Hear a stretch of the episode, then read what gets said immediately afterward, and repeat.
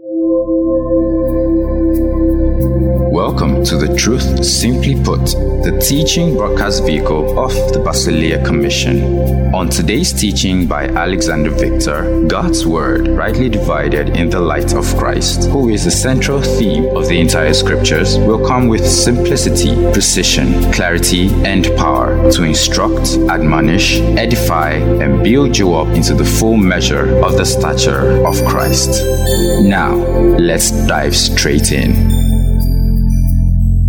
Your righteousness began as a thought, began as God looking at you and deciding you're righteous. Your creation started as a thought in the heart of God. That's why he would tell Jeremiah in chapter 1 Before I knew, formed you, I knew you. So God's not trying to know you, it's because God knew you that He made you. So He made you according to how He knows you. He's not trying to know you because He made you. So you existed as a thought in the matrix of God, in the logos of God before you were made. It's because God knew you, it's because God saw you that He made you. It's not like God made you and then starts trying to figure out how to use you. You're actually the most deliberate of God's creation. You. He knew you. He took his time to know you before he made you. So he made you according to his own divine specification. So, guess what? You are a product of God's faith. And David understood this when he was saying Psalm 139 where, where can I run from your presence? I make my bed in, in Hades. In the dead, you are there. What King James translates hell, you are there. You say Satan is flogging people. Psalm 139. Oh Lord, you have searched me and you know me. You know my sitting down and my rising up. You understand my thoughts afar off. You comprehend my path and, uh, are acquainted with all my ways. Keep going. For there's not a word on my tongue, but behold, oh Lord, you know it all together. In other words, before a word is on my tongue, stay here. Go back to verse 4. Put it up in the TPT. You're so intimately aware of me, Lord. You read my heart like an open book and know all the words I'm about to speak before I even start a sentence. You know every step I will take before my journey even begins. So you're the one that's trying to play catch up with yourself. Yes, no motivational speech speaker can teach you who you are. Yes, you're the one trying to play catch up with yourself. You're the one that doesn't know yourself. That's why it would be foolish of you to try and live your life according to your own limited knowledge of yourself. You have to be defined by Him and how He defines you. Your existence is sponsored by His faith. And once you are conscious of His faith, you unleash and become a partaker of His grace which is the ability of God to do the mind of God. So think of faith shortly as divine ability, as divine persuasion or divine will. Think of grace as divine ability. Faith is what God wants to do, grace is how He does it. Is this simple enough for you to understand? Faith is what God wants to do, grace is how He does it. So when God commends His grace to you, God has commended to you everything He's capable of. Everything. Everything is capable of. And that's why it's an aberration. It is an aberration. It's an embarrassment to see somebody who is grace struggle through life. What else do you want God to give you? You are wanting what God does. You are wanting what God does. You are wanting what God does when God has given you the ability to do it. Did you hear what I just said? You are after what God does when God has given you how God does. You're wanting what God does, provisions He makes, healings He, he supplies. Oh, yes, God does it. But He's gone over and above giving you daily bread. He has given you the power to make wealth. Israel knew that. Till today, they have not repented from it. Till today, Israel is still making wealth. Because their forefathers, if they didn't understand some things, understood that God said, I've given you the power to make wealth. And they took it. Yes. I'm the Lord that giveth thee power to make wealth. Somebody took it seriously. And you are praying to the God of Israel. Israel is using what God gave them. You are praying to their God. You travel from here to Israel to go and face a wall and pray. So it's actually very, very sad to see believers waiting to receive from God what God has empowered them to create as God. Are you listening to me? As God. That's why I told you that there's something about a man that knows his grace that can appear to be proud. Yes, sir. Yes, sir. No, no he's just conscious. I have God's divine ability. Yes, sir. It's what makes Jesus stand and look at them as a man and say, Tear this temple down in three days, I'll build it up. Stand and tell them, I have the no one takes my life from me. They're about to kill you. You're about to die the worst death on human record. And you are saying, No one takes my life from me. Me, I'm laying it down. It's because I'm permitting you. That's what divine ability does to a man. So faith is what God wills, grace is how he does it. Do you understand that sufficiently? Yes. So when you receive the faith of God, injected or transmitted to you at the point of receiving God's word, what it activates in you is grace. You become a beneficiary of the grace of God. A believer is never without grace. I think you should say that for yourself. Perhaps you should say, I am not without grace. Believe eh, never. Never. It's not any of the things that Paul says we should pray for. And believer is never without grace. Never. Never without grace. So if you see a believer acting contrary to scripture, is a believer that is not conscious about the grace that is at work in his or her life. The moment you are conscious of the grace of God, there's a level of struggle in your life that ceases. I'm not saying you will not be hungry, and you, that's not what I mean. Because Jesus was hungry. Hmm? Grace was hungry.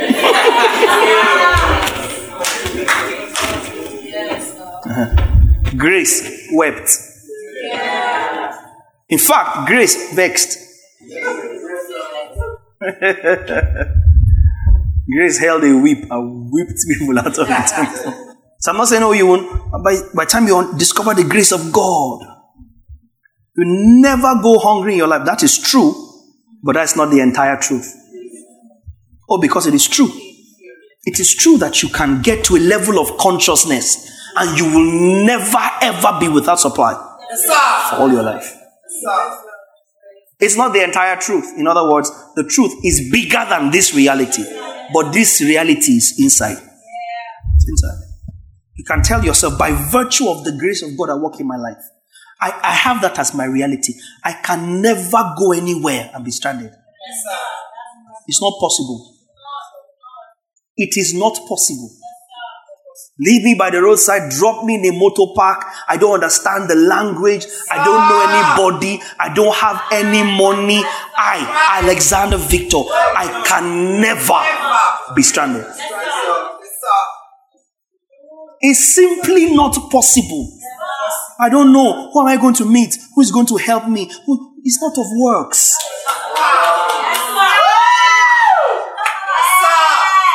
I'm afraid. Who will help me? Will, somebody carry me? No. A total stranger is positioned to minister to me. Yes, sir. And we'll sit down in the motor park and start a Bible study. Yes, sir. Yes, sir. We finish, you ask me, sir, where are you going from here? That's where I'm, that's why I'm going to sleep for the night. I can't be stranded. Now, again, it sounds like pride. I understand. I don't blame you. I don't blame you until you are there. Still be crying, oh, what am I going to do? Who am I going to call? Who's going to bring, bring me out of this? No, sir. No. No, I, I'm not looking for favor. I generate favor. Yes, sir. I show up. I generate the favor I need to get along in my life and ministry. And I will not for once think that you can block me. Oh, they've tried enough. So you didn't give me chance. And the earth is the Lord's. No, you can only stop me if there is nobody sent to partake of the grace of God in my life. That's the only time you can stop me.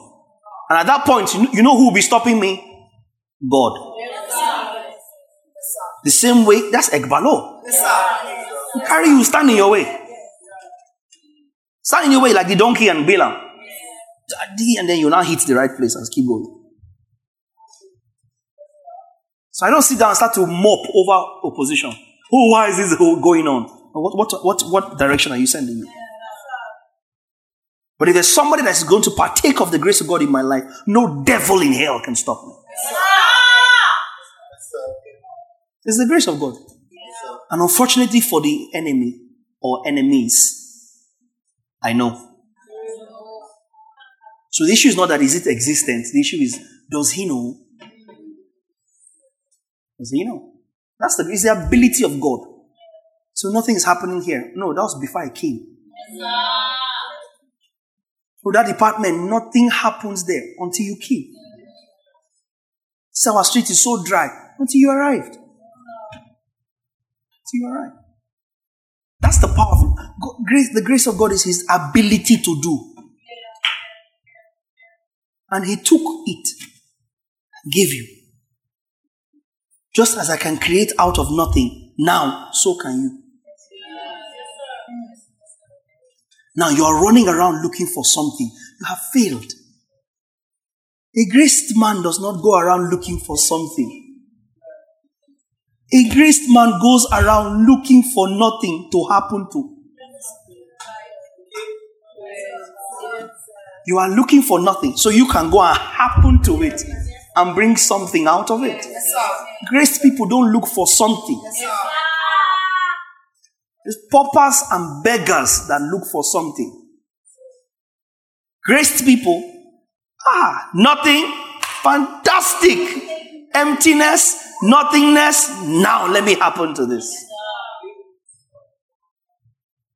And then you look at me, you look at what I brought out of nothing, and you can tell that was the grace of God. Your uncle gave you two million, five million. To God be the glory. Anybody can do that. Anybody that has capital can raise a business. Now you building your dream and nurturing it step by step, a little here, little there, consistently watering it until it buds. You can say, that's the grace of God. The grace of God is not intimidated by nothing. Ah, the grace of God is festered. Ah, it's awakened by nothing. Now let's bring something out of nothing. That's grace. That's grace. That's grace. Does that make sense? That's grace. Something out of nothing. Because you know you have God's divine ability. You're conscious of it. It is that ability that empowers you to grasp sound doctrine and to practice it. So I repeat, a believer who is faltering in sound doctrine is weak because they are not conscious of the grace of God that empowers them to live, L-I-V-E, live out what they have received. Because living out is by the grace of God. Grace is how you live out the faith of God. Because grace is what God's divine what? Ability. Do you understand? So basically, Grace is the how of God. Make sense?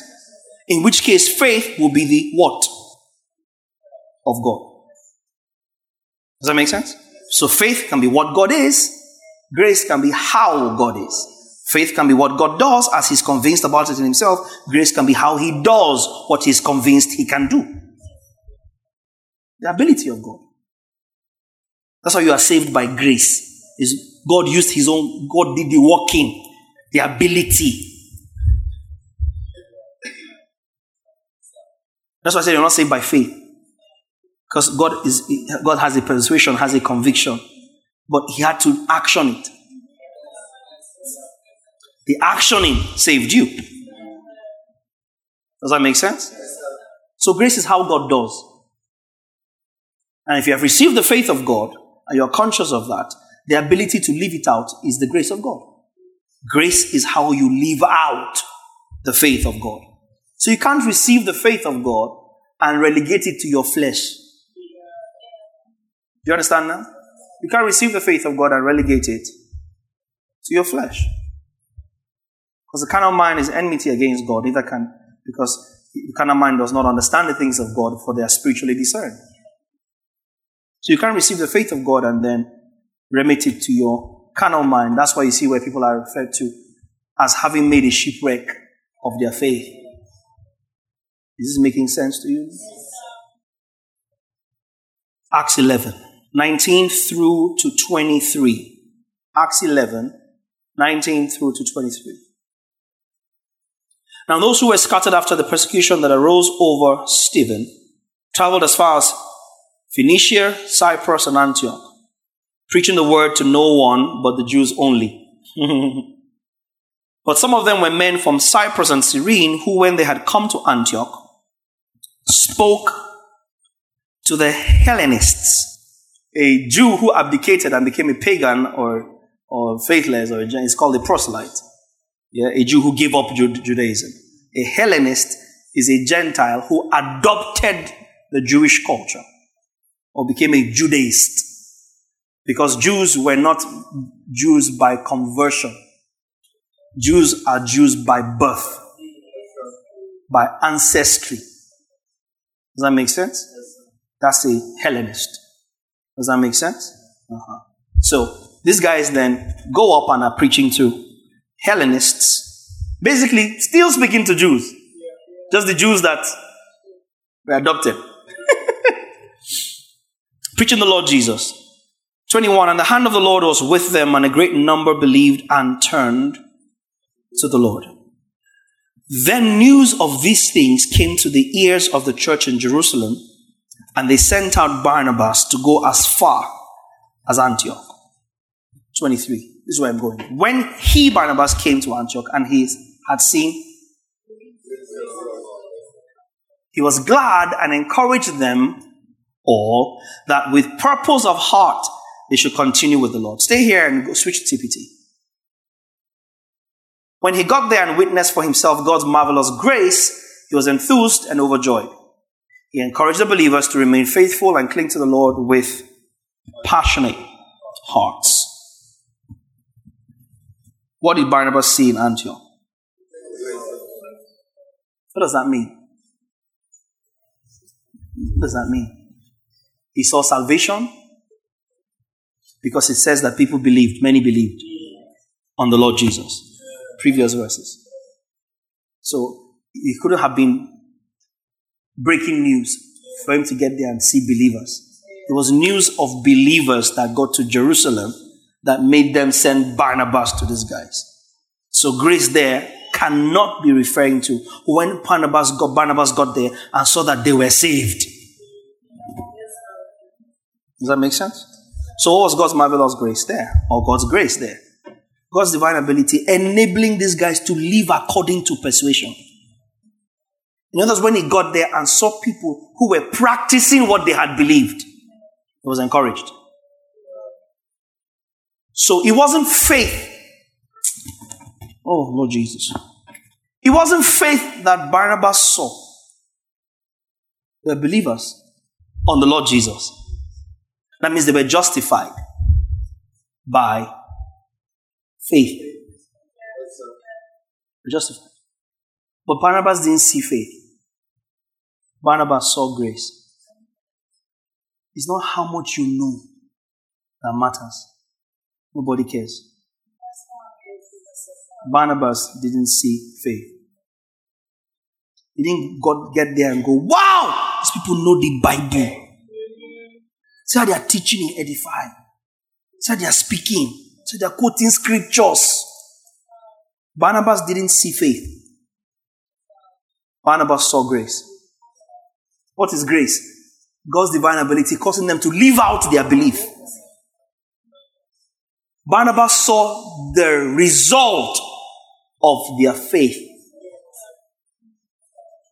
And you are trying to shove your faith down somebody's throat who is waiting to see what your faith is doing for you.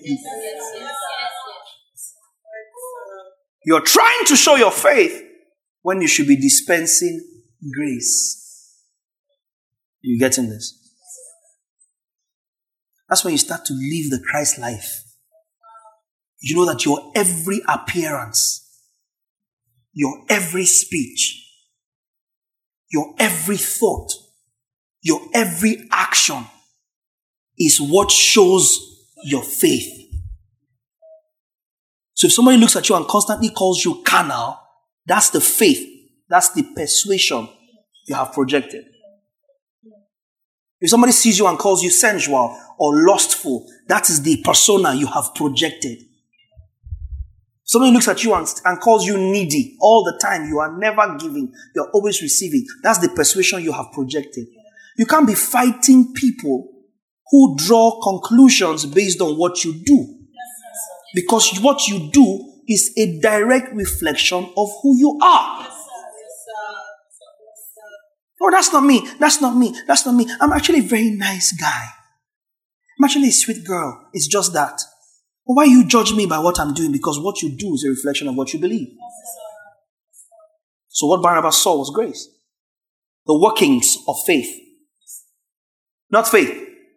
Nobody wants to see it. That's why God Himself had to do about what He thought. That's why it's grace that appeared, not faith. Why, why wasn't it the faith of God that appeared to all men? Why didn't God just appear throwing scriptures? You know, you just see Jesus, man, just scriptures, teaching, just tearing the place. The grace of God appeared to all men. Jesus came and he was described as being full of grace and truth. Oh, wasn't he full of faith? Oh, he was. Yes. But then the English saying goes, people don't care how much you know until they know how much you care. Grace appeared. Grace uh, is what gives face to faith. Grace is what gives face to faith. In other words, grace is how you identify faith. Grace is what gives face to faith. Grace is how you identify faith. Faith is revealed by grace. Does that make sense? If what a person does cannot be divorced from who the person is. As scripture says, as a man thinketh in his heart, so is he. So, because what a person does is a direct reflection of what they think. Anybody who doesn't understand that is working in self delusion. You have deceived yourself enough to believe there is who I am. That never means these bad things. But then there's the bad things I continue to do, which are not what I am. Don't judge me by what I do. See my heart. Can you see it? And people say to you all the time, I, I, didn't, I, I didn't mean it how it sounded. I didn't, I didn't mean it. I didn't say it. I, I, I shouldn't have said it. I take it back. You can't take anything back. You can't take anything back. Right, I take it back. I take it back. Oh, I recall the message. I read it. I didn't mean that. I, I, I didn't mean that. Just can, you, can we just pretend? Can we just pretend I never said it? I didn't mean it. I keep finding myself doing things I never intend to do. For a child. That's if you're born again in the first place. So that's why I don't argue with people that attack the grace. They don't know it. They don't know what grace is. They have not the faintest clue what the grace of God is. Because the grace of God is the highest level of responsibility that God has. God is all capable, all able, and yet he constricts himself inside his will. So the grace of God is actually what tames God to be your father. The grace of God is how God can muster all that energy and come and be your father and forgive you of sin that he should crush you about as the just God. So the grace of God is the discipline of God in action.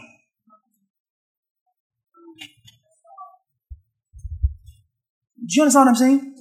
Because God could have just simply, He did it once, wiped the whole earth. Okay, I'm sorry, some of you are, hearing now that God didn't bring the flood on, No- on Noah and the earth. God is so sweet. You haven't heard it? No, the No- Noah's flood. Some people say it didn't happen. Others say it happened, but it wasn't God that brought the flood. Yeah, it was a misrepresentation of God. Was it God that told you he brought flood, or was it Moses? And my problem with this, guys, I keep saying, is by the time you start poking holes, instead just remove the whole Bible. Take it away. But who said that God brought flood? Was it God? It was Moses. Moses is, infall- is not infallible. Moses could have said something and attributed it to God when it wasn't God that did it. Where was God when God was giving the word to Moses?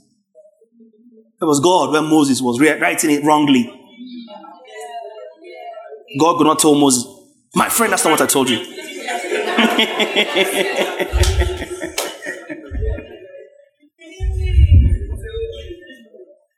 because Moses could have even written the whole thing,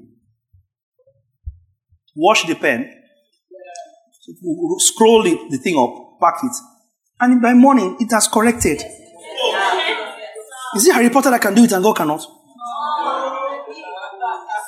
Just, just delete it. Moses will write. You just see, you just. Moses will write it again, my friend. As Moses is trying to write the third time, you get a knock on his temple. what are you writing? I know, but God has always been love. God has never been angry. How come the cross satisfied his wrath? God's wrath is his righteous justice. You think God's wrath is just an emotional reaction because of how you get angry. The problem is you keep reading God according to yourself. God's wrath, God's anger is his righteous justice against sin. By virtue of him being God, he is unfavorably disposed to sin. By virtue of him being God. That's why God, for a minute, took a break from being God and became your father. It's only a father that covers a son that is wrong. A God doesn't. A subject who falls out of line dies. It is righteous. How many scriptures do you want to delete from, from the Bible that shows the wrath of God? That shows people that are stuck, storing up themselves the wrath of God for disbelieving Jesus, who is the interface that causes the love of God to transcend the wrath of God. So that's why we don't, I mean, I don't say God is not mad. I say God is not mad at you. Because He's just. The person advocating for you at the hand of the Father in First John 2 is Jesus Christ the just. Not Jesus Christ the mushy. Do you understand? Not Jesus Christ the cuddly. You know? Because this might say, well, come on, Lord. Don't kill them. Look at how cute, look at how cute they are. They don't know nothing. Oh, come on. You gonna kill them again and start all over again? Come on, come on, come on, pops. Is Jesus the just? What does Jesus' justice then mean? Now, you ought to kill these people, but sir, you can't see it again. Where is it? Where's their sin? That's Jesus the just. Oh, yeah. And if you see sin, you kill him. Well, Father, show me sin. I became it, Father. I took it. That's the justice of Jesus speaking. It's not the, oh, come on, don't kill them, please. They'll, they'll get it right. They'll confess in the morning in morning devotion. So, God, the justice of Jesus is not begging for you. Yes, yes, sir. Yes, sir. Intercession is not begging. The justice of Jesus is, this is a legal term, is pleading your cause before the Father. It's telling the Father, hey! I paid for that. It's not begging, Father, please don't kill them. Because if that's what he's doing, he could have as well stayed there. Don't bother coming to die. Just be begging. Do you understand? Just be begging. And then you can now co- co- collect Mary, eh, Joseph, Benedict, all the other saints to also be praying for us and be begging. You understand? Your mother that is dead, your grandma that is dead, will join the heavenly host of angels begging. The more people you, you have lost that are in heaven, the more people can beg for you. Jesus comes to die for the sins of the world and is at the right hand of the Father begging God. Both God and Jesus need Jesus. Because they are confused. They don't have their act together. They don't have their acts together. They both don't deserve to be God or Jesus. Excuse me, let the real Jesus stand up. No, both of them don't. They don't know what you're doing. Why, did, why, why would Paul say in 1 Corinthians 15, if, if Christ is not raised, if there's no hope for resurrection, Christ died in vain, you are still in your sins? So what, what guarantees that you're no longer in your sins? Christ died, Christ rose. Do you understand? Christ died, Christ rose for our justification. Romans 4.25. So he's not risen begging for my sin to be forgiven my sin is forgiven because he's risen. Justification is just as if I had.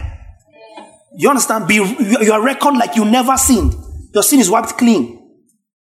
Do you understand what I'm saying? So in Christ, you are not an ex convict. Do you understand that you're not somebody who was in prison and then was set free? He was not expunged. But as a believer, you don't have a record of who you used to be.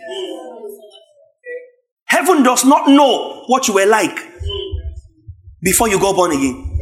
Yes, Such a record does not exist.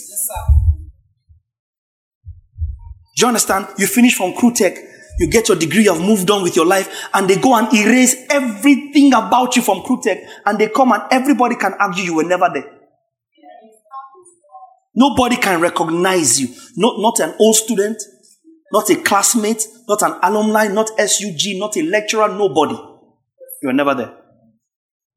The way that Johnny is in CRUTECH, and if you go to Uniport, search all you want. You're going to find nothing about Johnny in Uniport. It was never there. That's redemption, remember? Carrying you. Follow truth carrying you to a place so far away from where you were delivered from. And there's no record and there's no chance of you going back there. You never existed in your old life. You never existed. So Jesus is not at the right hand of the Father trying to re- beg the Father to, do- to not kill you. That's not intercession. He's interceding for you. Letting the Father know my justice, I paid for that. So your sins were not excused. You understand? Your sins were forgiven, and they were forgiven because somebody else paid for you. Are you following me now? So God's wrath is his righteous justice. No, God, you can just wipe the whole earth one more time. These people don't know what they are doing. I've, did, I've done it before with Noah. Saved them. I could just do it again. But he had a different conviction. Because he did, he set to work about it. And that work he set about doing was his grace. So it's not the faith of God that appeared, it's the grace of God.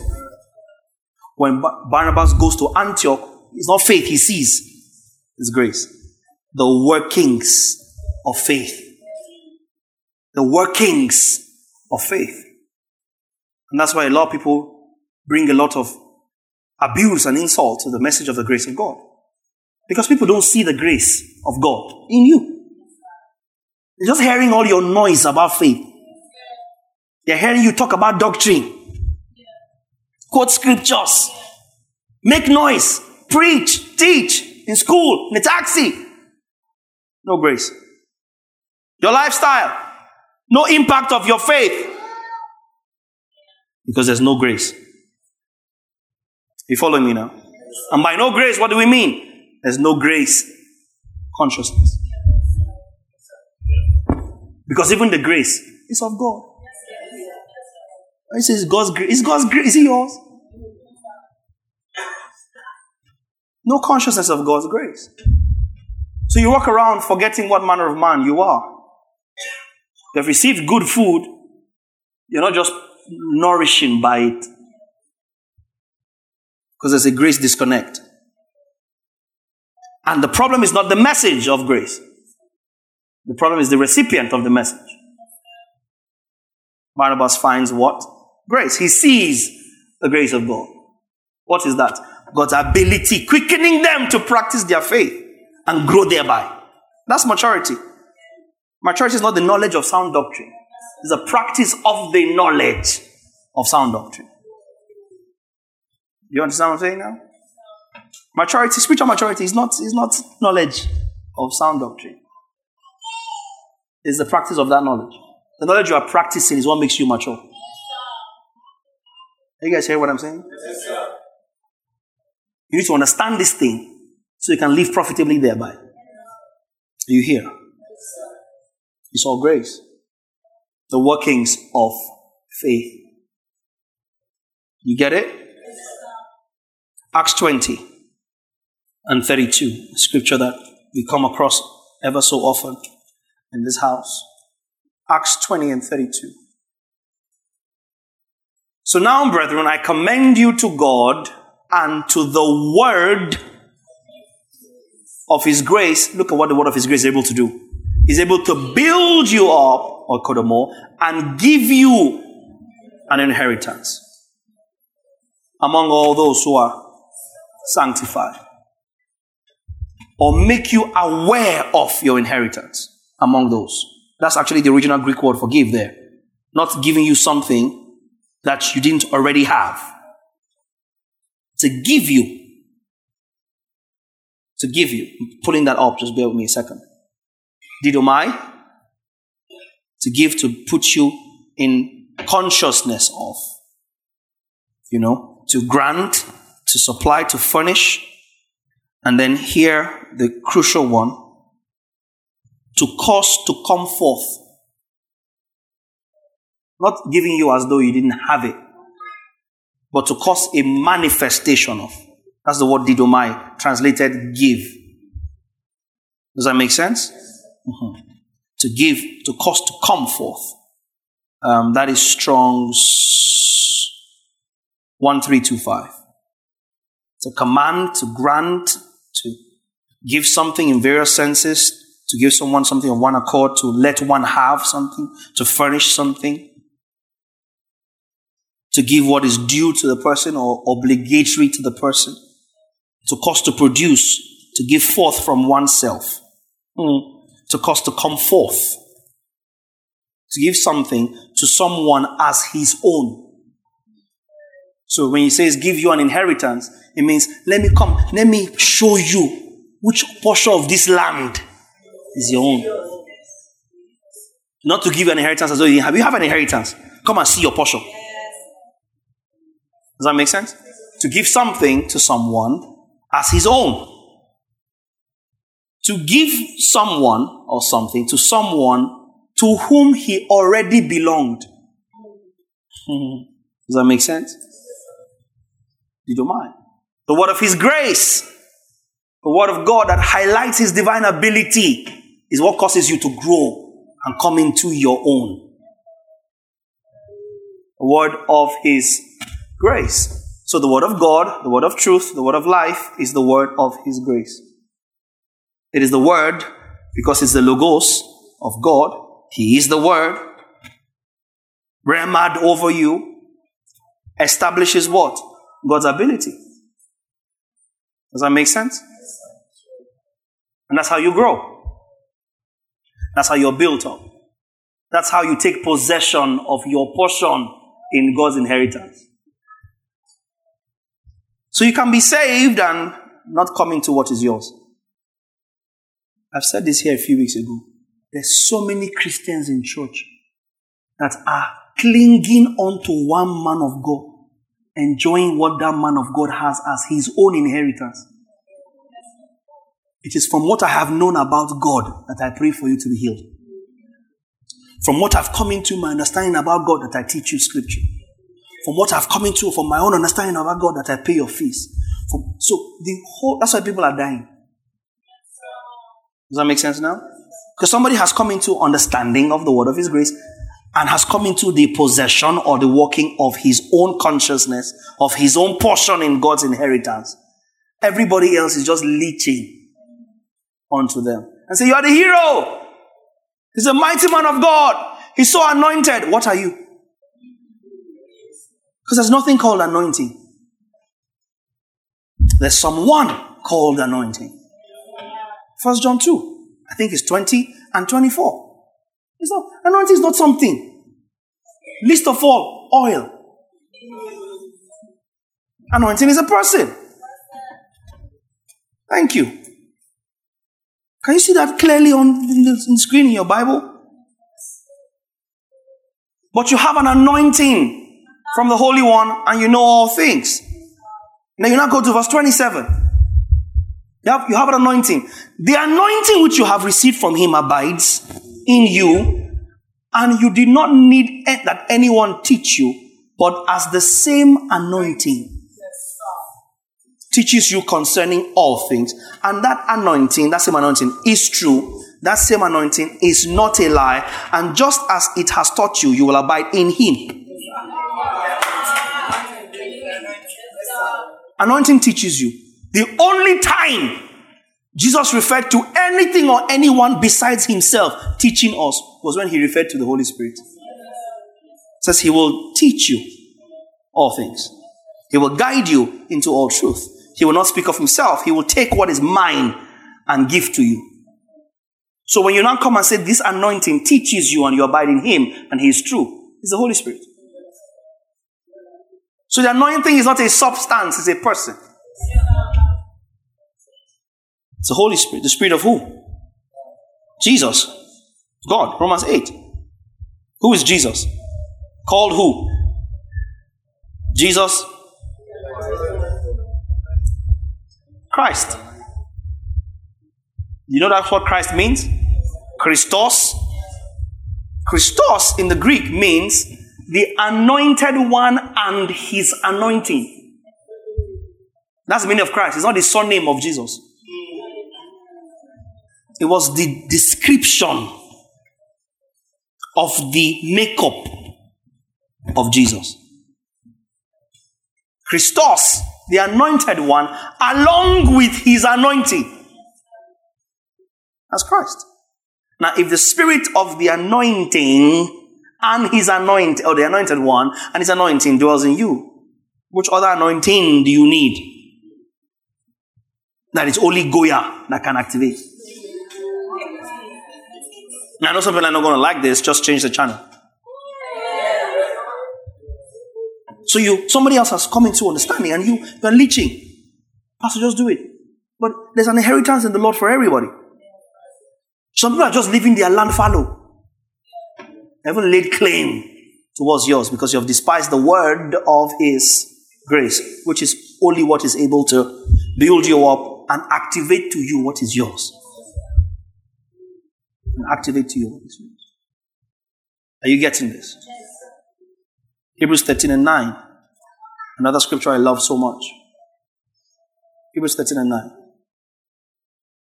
Do not be carrying about with various and strange doctrines. Look at the dichotomy it draws, or the two different extremes. Do not be carried about with various and strange doctrines. So, what is talking about here now? Doctrines. The faith. Okay? For it is good for the heart to be established by grace. What are we talking about? Strange doctrines. What keeps you away from strange doctrines? Grace. The establishment of your heart by grace. And not with foods which have not profited those who have been occupied with them. They've been eating all your life. What has it done for you? And say, Oh, I've been so hungry. I don't know what's happening to me these days. There's no food to eat. So what? The kingdom of God, sir. It's not meat and bread. But righteousness, peace, and joy in the Holy Ghost. Take that from a man who knows firsthand what it means to be hungry. When I tell you that uh, it's not food, don't think, oh, Pap, you don't know. Look at how your tummy is. You know, God is not meat and bread. It's righteousness, peace, and joy in the Holy Ghost. Are you hearing what I'm saying? Oh, no, anointing. No, it is good for the heart to be strengthened by grace and not food. Yes, Why not food? Because food is what the Gentiles seek. Matthew 6. Take no thought for your life, saying, Matthew 6. Take no thought for your life, saying, What shall you eat? What shall you drink? What shall you wear? For after these things do the Gentiles seek. 31. Therefore, do not worry, saying, What shall we eat? Or what shall we drink? Or what shall we wear? 32. For after all these things the Gentiles seek. Stay here, Timothy. 32. For that is what the unbelievers chase, chase after. Hmm. To 31. Let somebody receive deliverance right now. From carnal human anxiety. Carnal human anxiety. So then, forsake your worries. Tell your. Forsake your worries. Why would you say, What will we eat? Or what will we drink? Or what will we wear? For this is what the unbelievers chase after. Hold on. What do the unbelievers chase after? So every time as a believer in church, your mind is set on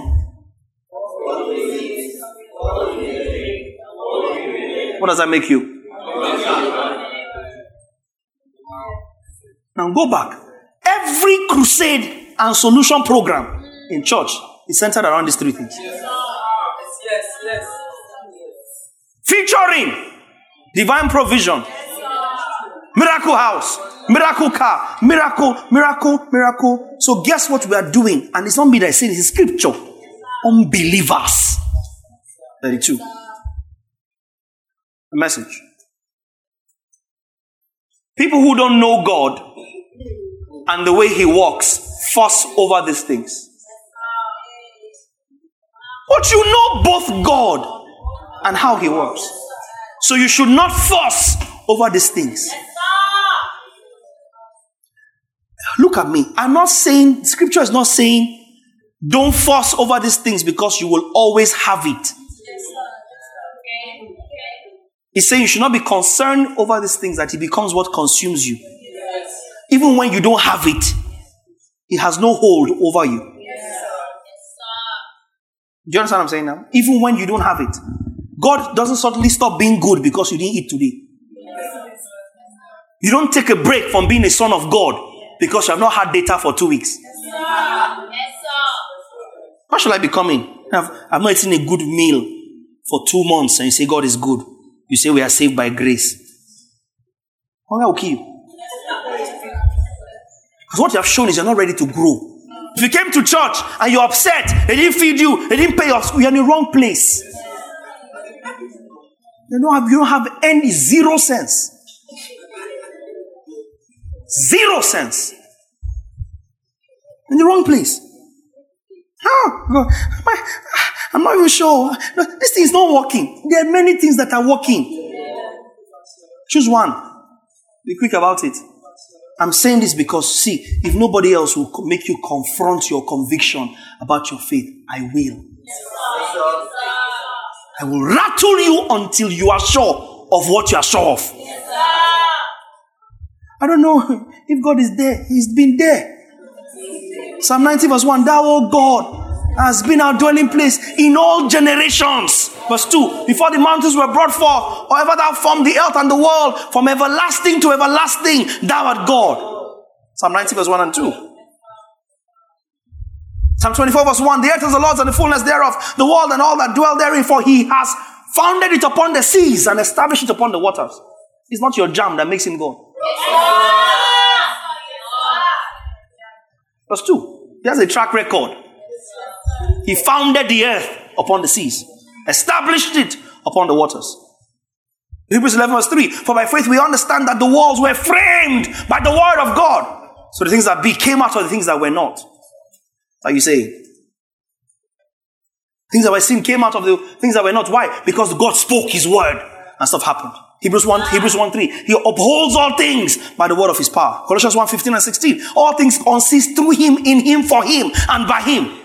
It's not your husband that you didn't marry, your job child you didn't get. that now reduces the character of God's nature and existence. You are a baby.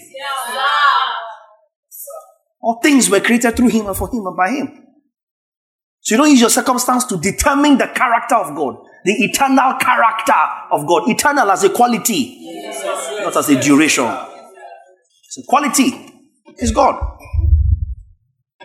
It's God. So because you think, oh, here, oh, they didn't, didn't, they didn't show me empathy. They didn't, my friend, grow up. No, no, no, no. Church is not a solution center. Church is a solution provider to the nations of the earth. Church is not where you come to get solution. Church is where you come to be instructed to be solution. You're the salt of the earth, not of the church. You're the light of the world, not of the church. Who hides, who lights a lamp and hides it under a bushel? Eh? It's too much light in church, so you're fighting each other. Too much light, you're blinding each other. You're glaring at each other, flaring each other. You're not a solution provider. You don't see that in the New Testament. You gather and you're equipped for the work of ministry. Out the ministry happens out there. You're not gathered here to meet your needs. That's not what we're here for. But God to give you the word of His grace, which is able to build you up and unlocking you your portion in the inheritance. That's what any church that is of God in Jesus should be doing. At whatever cost. I repeat, if you don't like it, there are faster ways. Teaching sound doctrine, giving you pastoral oversight as your under shepherd. Provide pastoral oversight and to provide exemplary living. In other words, show the grace of my faith. The word of His grace is able to build you up and give you an inheritance. I never not know what to do because I have grace. People are watching me. And how I respond is instructive to the people I disciple. So, as a leader, you cannot be divorced from what you teach. You must show it. You must show it. If the only time as a leader or as a pastor that you are on time is when you're going to teach in your home church. You're a hypocrite. You're a hypocrite. And the people that you're teaching, they're watching you. a hypocrite. Because your life is the grace message of your faith. It's good for the heart to be strengthened by grace, not by food. Because after food, the Gentiles are seeking. Food doesn't profit those who have been eating it. And when you're eating such a nice meal, you, you hate the fact that you have to go to the toilet shortly. Then you understand how much vanity it is. Or you eat so much and you can't sleep. It only feels like there's six children in, in it. No, there's not even space for enzymes to start breaking down the food. Enzymes can't move. food is such vanity. Food is so overrated. When you're hungry, by all means, eat. But you were made for so much more. You were made for so much more. If all you're living for is to survive, food on the table, food on the table, food on the table. That's a very poor man's way of thinking. And nobody who thinks poor will make rich. Body. Nobody thinks poor will make rich. Because you just spend all your life trying to survive. Spend all your life eh, trying to get by. We're not designed to get by. We're designed to thrive in the earth. Don't come through a place and you're hiding. You come through a place and the place knows you were there. That's grace. The place knows you were there. Hate me, like me. Again, I said there's something about the grace of God in the man that make it look like he's being proud. It's grace. I come through a place and just go through. Even if I came here to do three weeks course, this city would have heard my name. Do you understand what I'm saying? You came, you did service, you were in school five years. Paul says it's by the grace of God that we are who we are, and the grace of God to me has not been in vain. It's better that you were not in the in the kingdom than you are in the kingdom with dormant grace. Am I provoking somebody tonight? you are in the kingdom with dormant grace. Grace that has no chance of erupting. of no use to church. Paul said, The grace of God to me has not been in vain. In other words, there's nothing that I can deploy the grace of God to do that I've not used it to do. Do you understand? I've used it to preach and prosper churches. I've used it to receive lashings for preaching and prospering churches. I've used it to travel safe.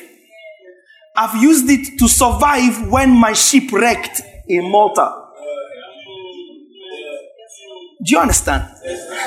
I've used it to be delivered from wicked and unreasonable men. I've used it to stay alive and take it for the marks of Christ when wicked and unreasonable men caught me and flogged me in the market square. The grace of God to me has not been in vain. There's nothing that God's ability in me quickens me to do that I have not done. Don't be an unfaithful steward of the grace of God. It's good for the heart to be strengthened by grace. Colossians 1 6. Are you getting this tonight? Colossians chapter 1, verse 6. Pick the sentence for me. Thank you. We give thanks to the God and Father of our Lord Jesus Christ, praying always for you, since we heard of your faith in Christ Jesus and your love for all the saints, because of the hope which is laid up for you in heaven. See that? Hope. Of which you heard before in the word of the truth of the gospel. Same thing. Which has come to you. So what has come to you? The word of the truth of the gospel. Which has come to you as it has also in all the world. Mm-hmm. And is bringing forth fruit as it is also among you since the day you heard and knew what? Fruit was coming in the Colossian church from the day they heard grace. Are you seeing what I'm showing you?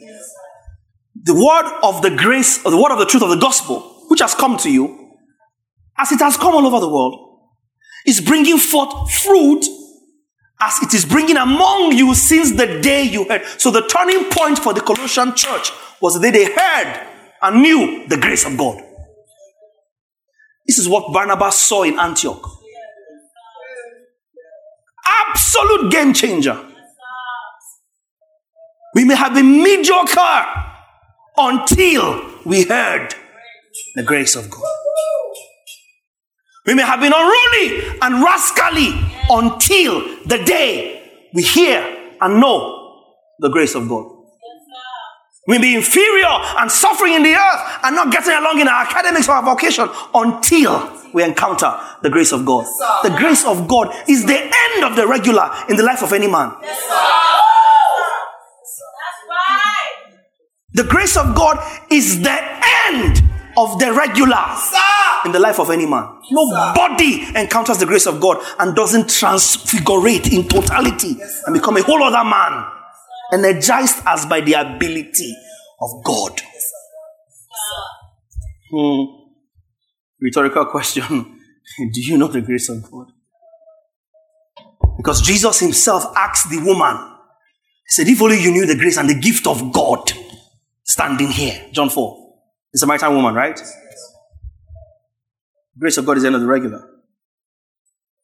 Colossians chapter 1.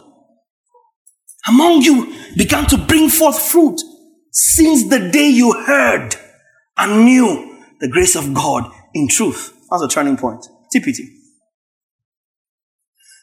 This is the wonderful message that is being spread everywhere, powerfully changing hearts throughout the earth just like it has changed you.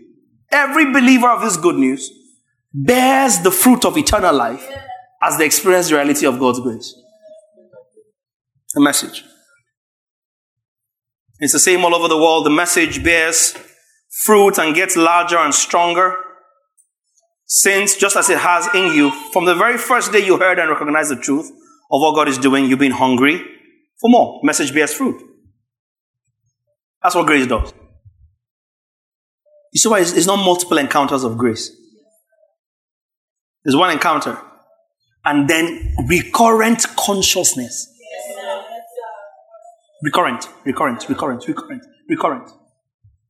Recurrent consciousness. Recurrent consciousness. 2 Peter 3 18. 2 Peter 3 and 18. Are you getting this? Pick the sentence for me from verse um, 17. You therefore, beloved, since you know this beforehand, beware lest you also fall from your own steadfastness, being led away with the error of the wicked. But, on the contrary, grow in the grace. Tell your neighbor, grow in the grace. And knowledge, of our Lord and Savior Jesus Christ. Tell the other neighbor, grow in the grace, and, knowledge of our Lord and Savior Jesus Christ. Grow in the grace.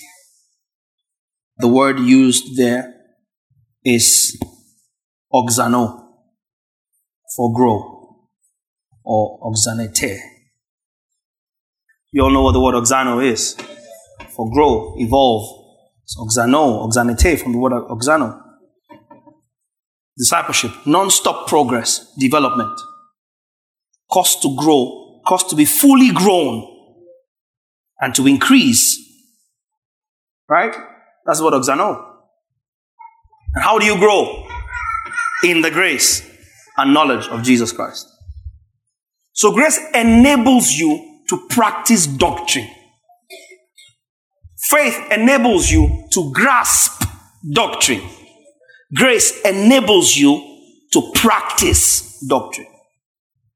Because, like I said earlier on, it's not the knowledge of sound doctrine that makes you mature, it is the practice of the knowledge of sound doctrine.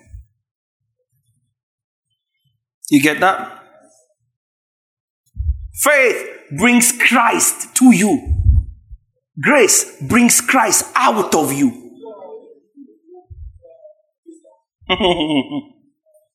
because what Barnabas saw was Christ on display. Not Christ in their mind. Are you following me now? Not Christ in their speaking. Because he himself says to them, and I came to you, I didn't come to you with the enticing words of men's wisdom. He said he was the most eloquent of the apostles. But he said, The grace of God, nah, nah, nah. I did not receive it in vain. That's a mighty statement to make. Remember, faith comes to you for believing. So it brings Christ to you. Because that's what happened. God was manifest in the flesh. It's not you giving your life to Christ. You have, which life do you have to give Christ? It's a believer that gives their life to Christ. Mm-hmm. Because the now the life a believer now lives in the flesh Galatians 2.20. They live by the faith of the Son of God. Yeah, I'm crucified with Christ, nevertheless, I live.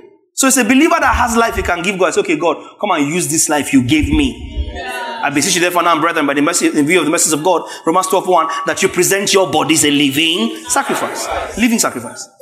It's believers that have life to give God. An unbeliever doesn't give his life to Christ. He has no life to give. give your life to Christ. Come and give your life to Christ. Come and be the Lord of my life. Scripture never teaches that.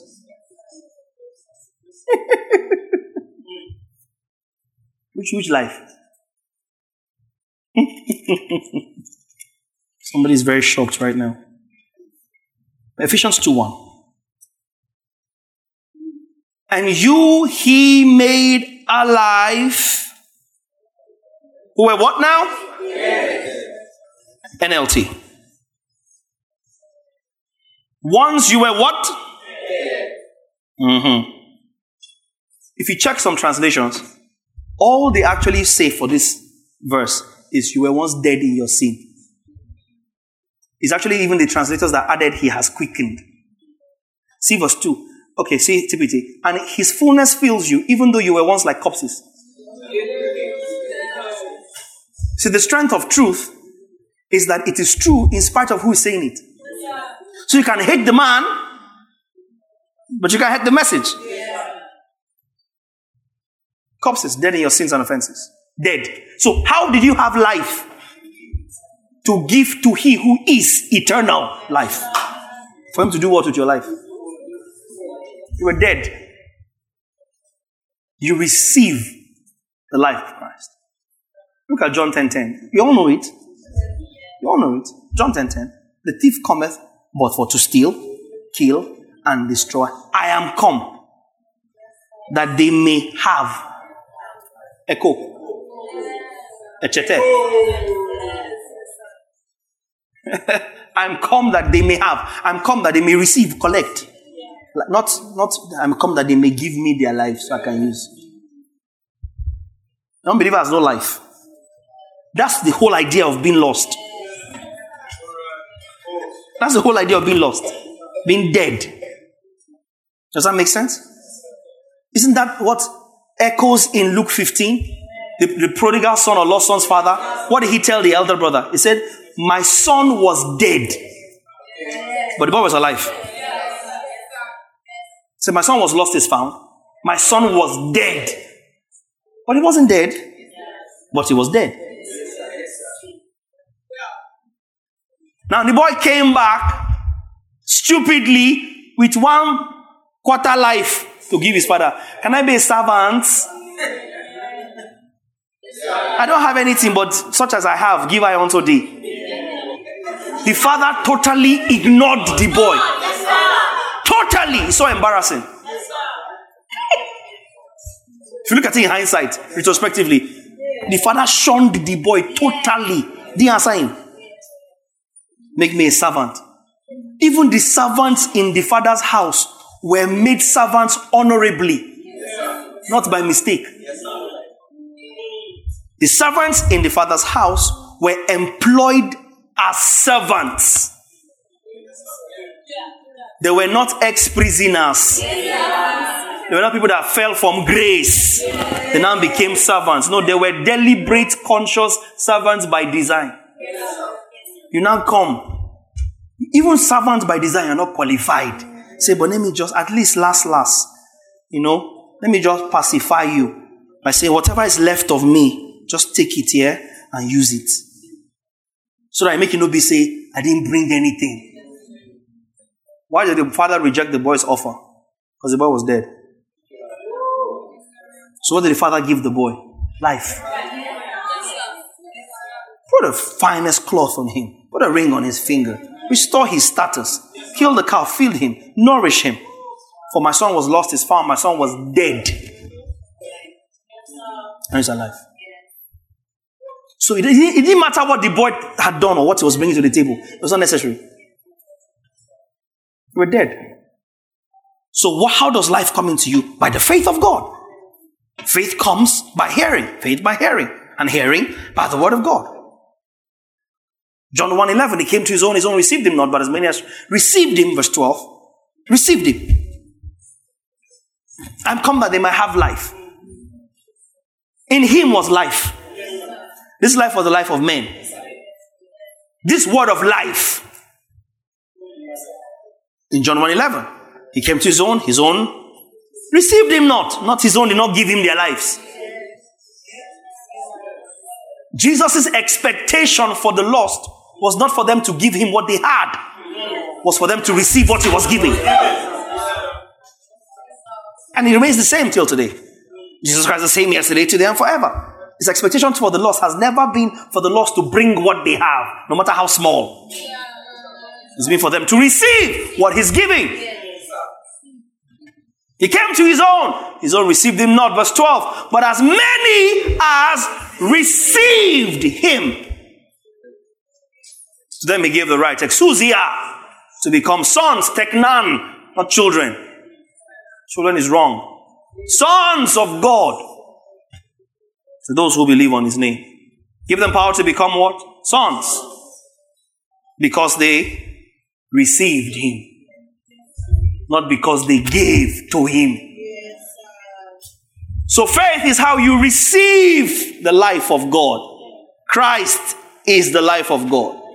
When we receive him, he becomes our life.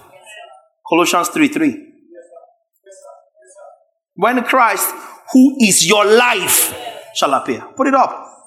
Colossians 3, you died and your life was hid with Christ in God. Next verse, verse 4. When Christ, who is our life, appears.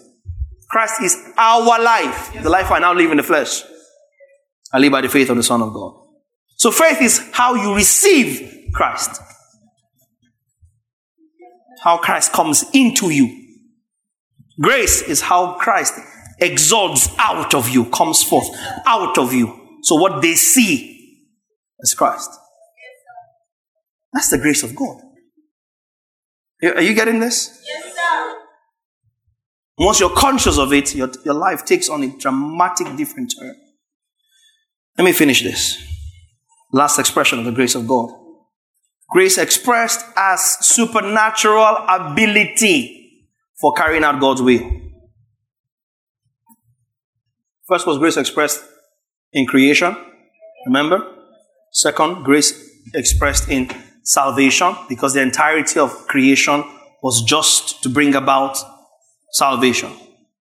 Thirdly, grace expressed in reception or receiving sound doctrine and edification. And fourth and last, grace expressed as supernatural ability for carrying out God's will.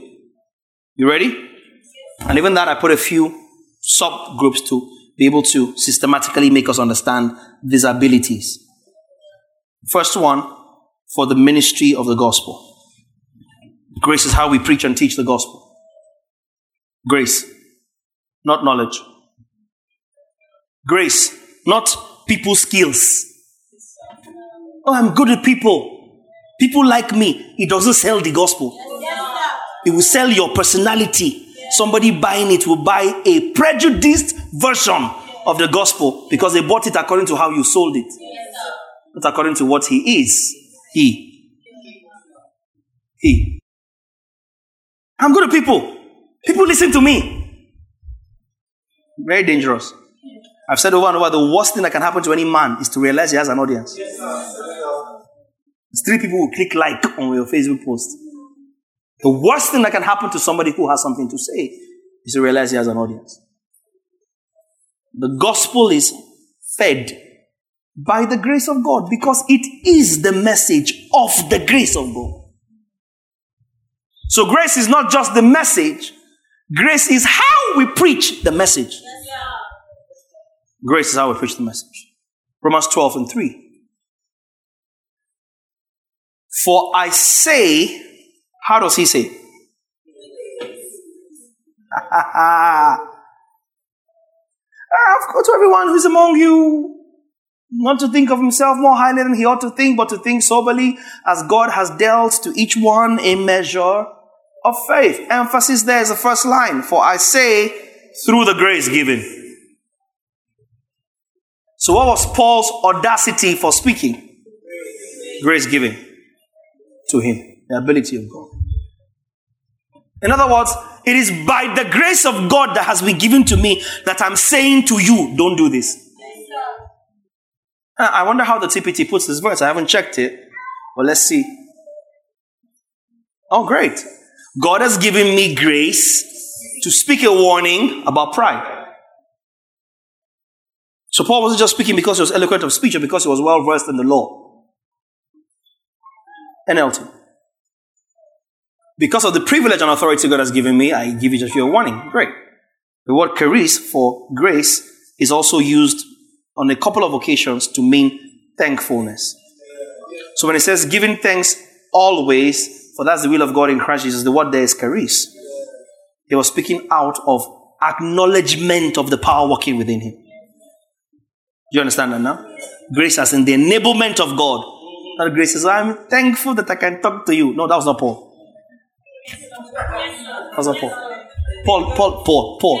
Is it because I'm small, I'm away, that people are despising me? Wait until I come to you. that was Paul. Not oh, I'm so privileged to be telling you, please don't think of yourself more highly. No, Paul said, I say this to your dishonor. I say this to your shame. That's Paul. I robbed other churches to look after you. Is it only me and Barnabas that cannot marry wife? Do you have many fathers, instructors? You don't have many fathers in the gospel. For in Christ Jesus, I birth you through the gospel. That's not the person that will come and tell you, I'm thankful to be able to address you. Paul says, by the, the grace of God. He said, Ah, I've labored in the gospel more than the other apostles. I, more than they. Paul was very emphatic. Paul says, We don't preach ourselves, but the Lord Jesus. Grace is how we teach the gospel, grace is how we preach the gospel. 1 Corinthians 15 and 10. You getting this? Thank you, Father. 1 Corinthians 15 and 10. We're almost done with this. Oof. This verse, though. This verse, this verse, this verse. Is the only verse in the New Testament that has grace three times.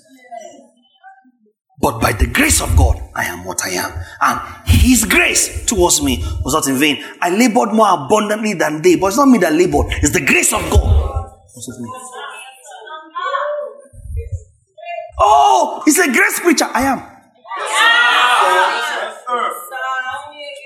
I am. Everything about you is grace. You are absolutely correct. Absolutely. Don't you mind that they are backbiting you? It's my back you're biting. That means you're behind me. Keep biting. Somebody in front of you cannot bite your back.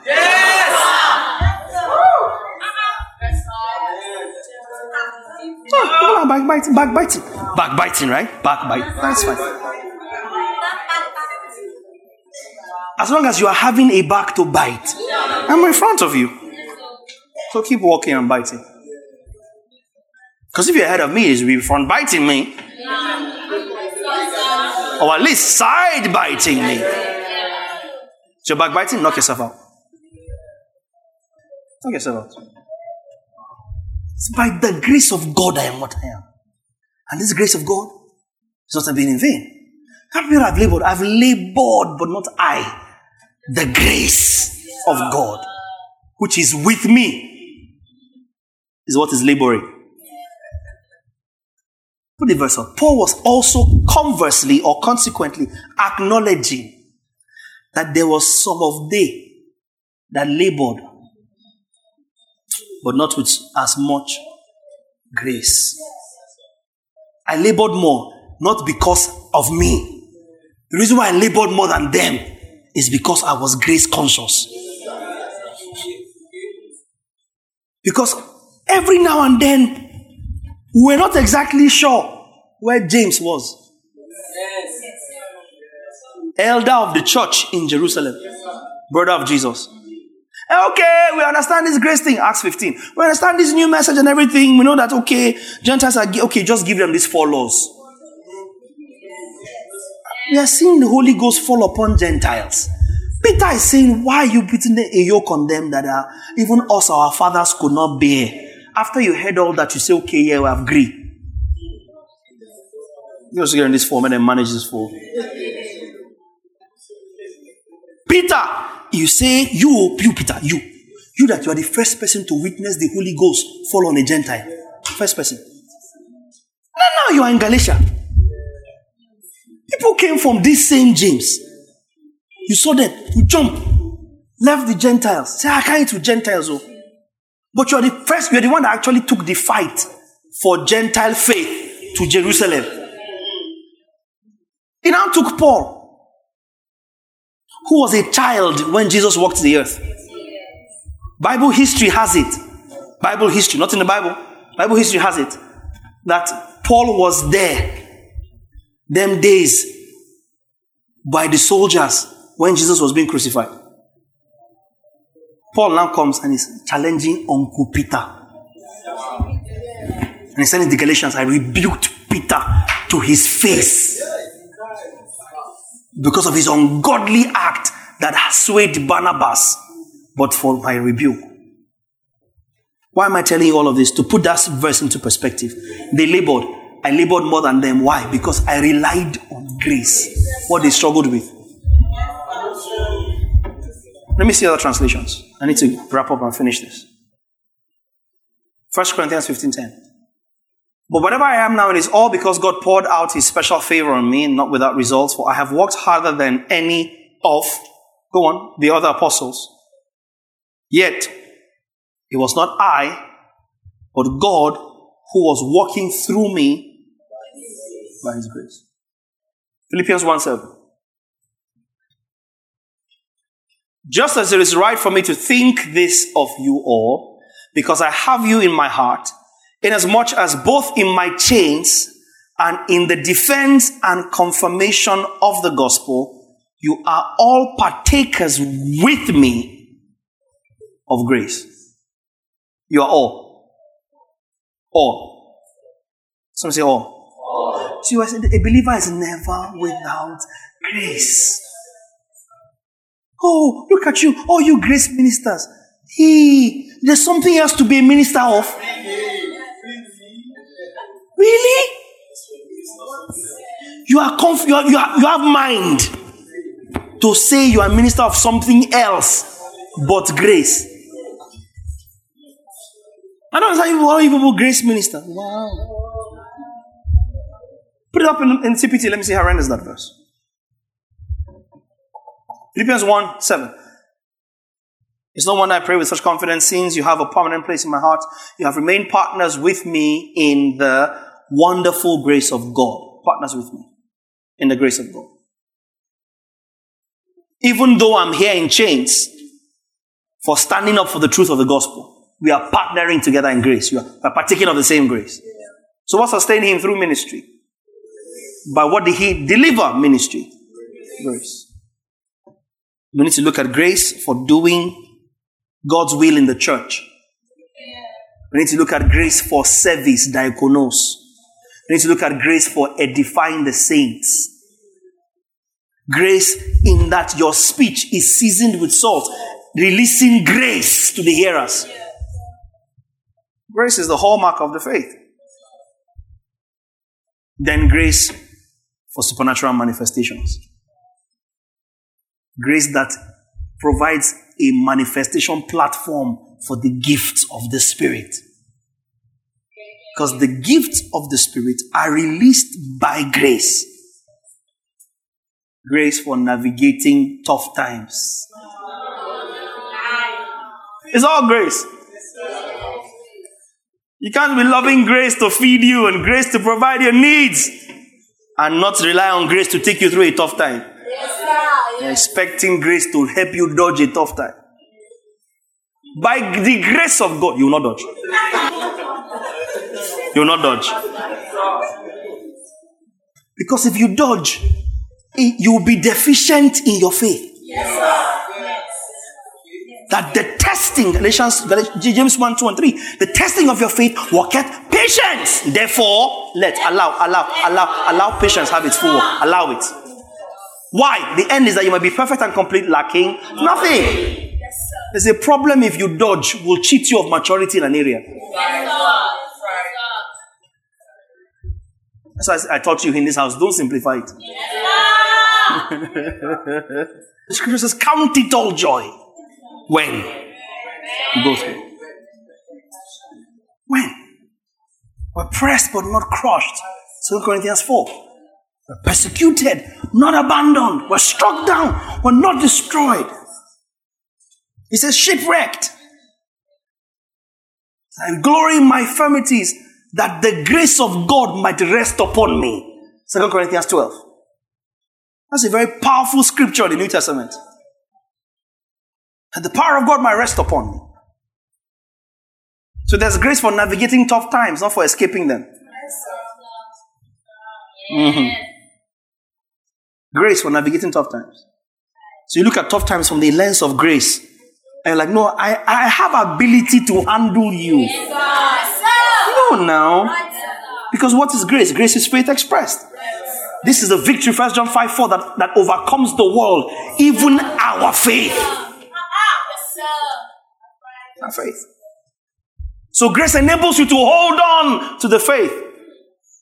Hold on to the profession of your faith with which there is great recompense of reward. Please. I said, So let you guys go tonight. There's nothing as painful as a believer with dormant grace. You are transformed to a different class of human by the grace of God. Spend it. It doesn't run out. Never runs out. Spend. We are what we are by the grace of God, not by the human effort. Oh, me, I hustled. If I didn't hustle my way, sir, be careful. Be careful. Don't bring a job upon yourself. I hustled. I've hustled. I've slaved for all I have, sir. Sir. Ma, auntie. Even for my hustle. Careful. The writer says the horse might be prepared for the day of battle, but victory is the Lord's. So even the horse, I mean, imagine the kind of horse that David used. Like top notch Greek stallions. It says the horse is prepared for the day of battle, but victory is the Lord's. Victory is not coming because I prepared the horse. The horse, the battle, and the rider knows victory came by the Lord. so ever don't remember the story of the rich man that Jesus told, the, the parable? Gets up and says, I will tear down my dams, my barns, build bigger ones, for these hands have brought my prosperity. These hands. And that night God said, My friend, put your house in order tonight. Paul asked the Corinthian church, What do you have that has not been given to you of God? If you received it as a gift, why are you acting like it's what you did? Even the David that was a skilled marksman, David says, You teach my hands to war and my limbs to fight.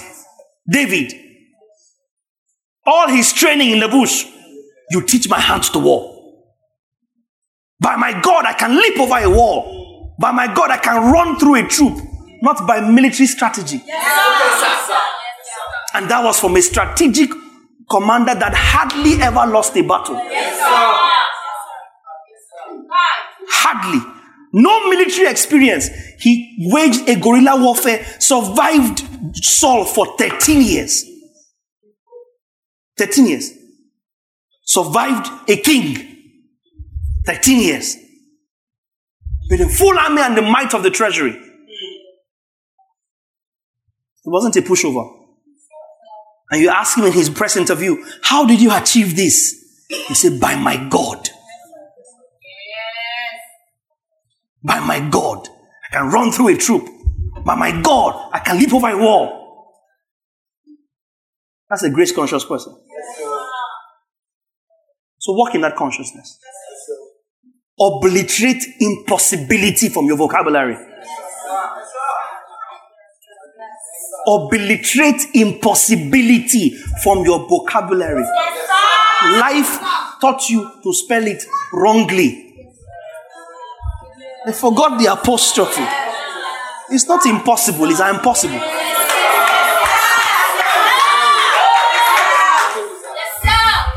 Impossible.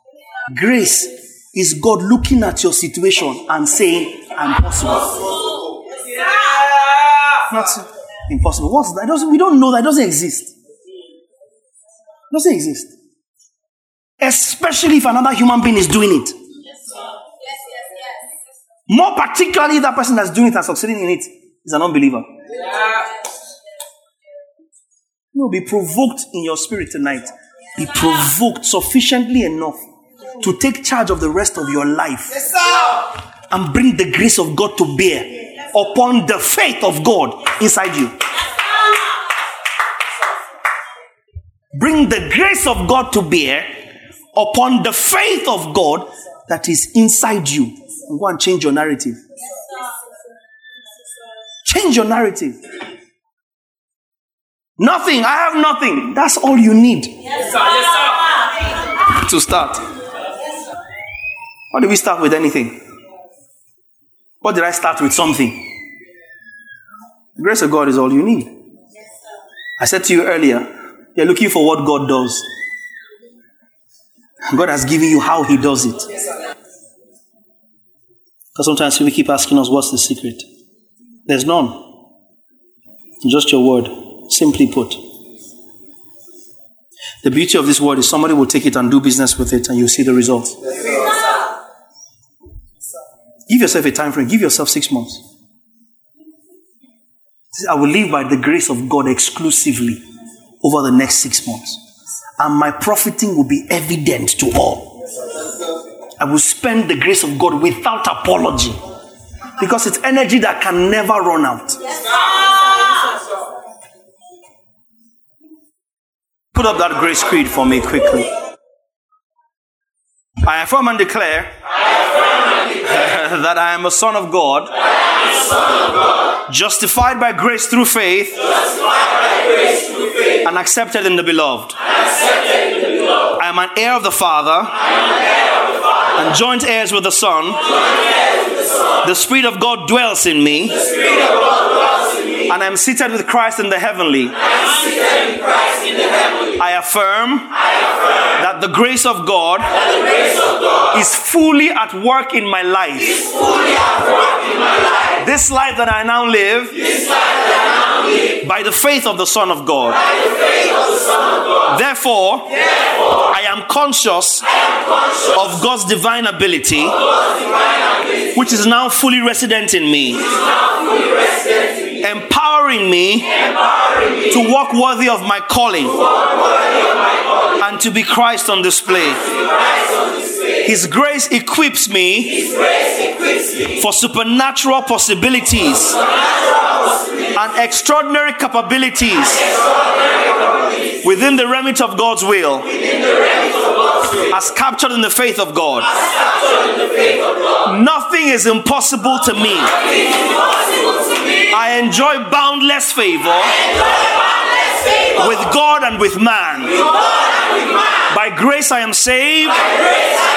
By grace I am sustained. By grace I am preserved. By grace I navigate and overcome adversity. By grace I am edified. By grace I grow in sound doctrine. Henceforth and always, I remain fully conscious, deliberately aware of the unlimited workings of the grace of God in every area of my life. For it is by grace that I am what I am.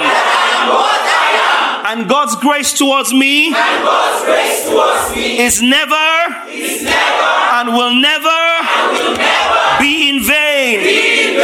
Hallelujah. Come on, give him praise in here.